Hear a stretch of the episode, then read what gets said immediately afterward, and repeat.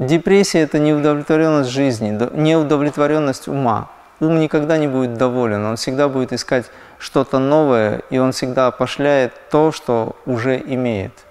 Человек, который долго не получает эго человеческое, который долго не получает того, что оно хочет, оно впадает в депрессию. Отсутствие духовной силы вызывает состояние депрессивности, потому что ум, он фактически, желая одно, второе, третье, десятое, сотое, тысячное, он в этом теряет себя. Снова и снова он, начиная создавать волны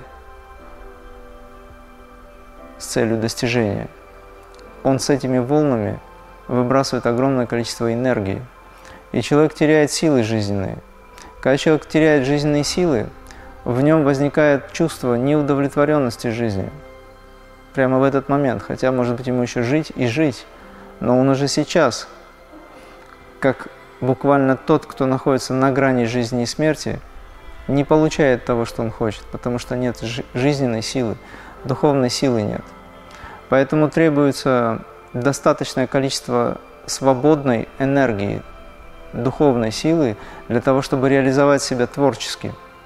Тогда вы почувствуете, повысив качество вкуса, почувствуете наслаждение этой жизни. Даже если у вас много чего не будет, но вы будете ощущать внутри, что вы самодостаточны. Просто ум или эго нуждается в том, чтобы его преобразили. То есть его нужно трансформировать, с ним надо работать. Отсутствие должного количества энергии вызывает состояние депрессии. Поэтому люди, у которых возникает чувство депрессии и так далее, они ищут извне причины. Они говорят, это у меня, потому что я не получил чего-то, я хотел вот это, не поступил, либо еще что-то произошло, бросил любимый человек и так далее. Причин может быть много, на самом деле есть одна причина. Он не самодостаточен, он не знает себя.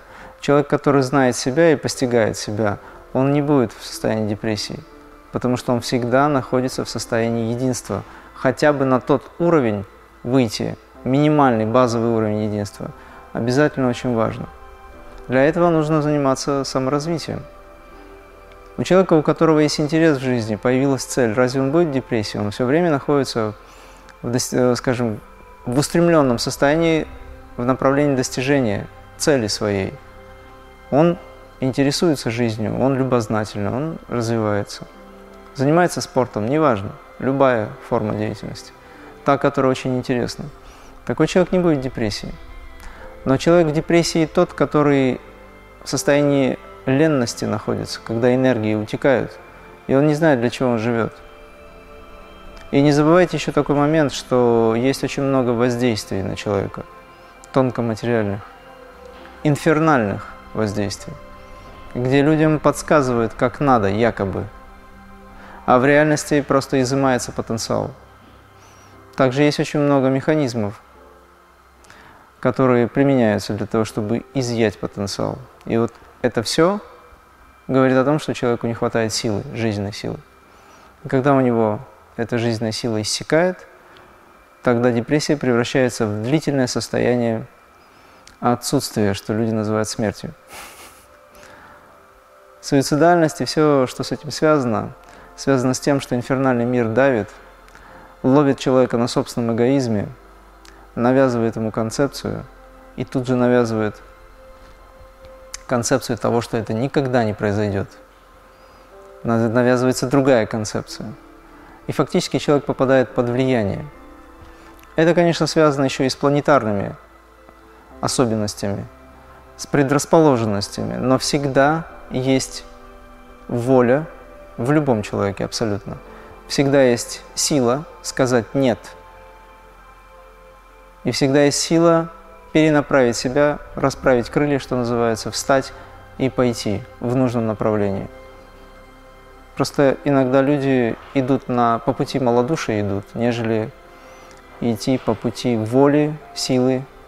Им кажется, что нет силы, а сила всегда есть. Вот почему нужно понять, кто мы что внутри нас. Даже если это сокрыто, но мы должны знать гипотетически, что это есть, что оно существует.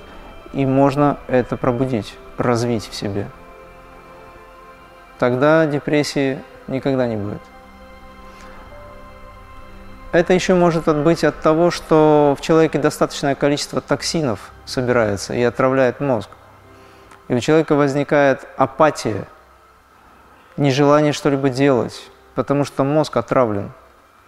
Огромное количество способов отравления мозга сейчас существует, помимо еды. Это информационное воздействие. Люди, которые занимаются духовной практикой, я все время взываю к этому.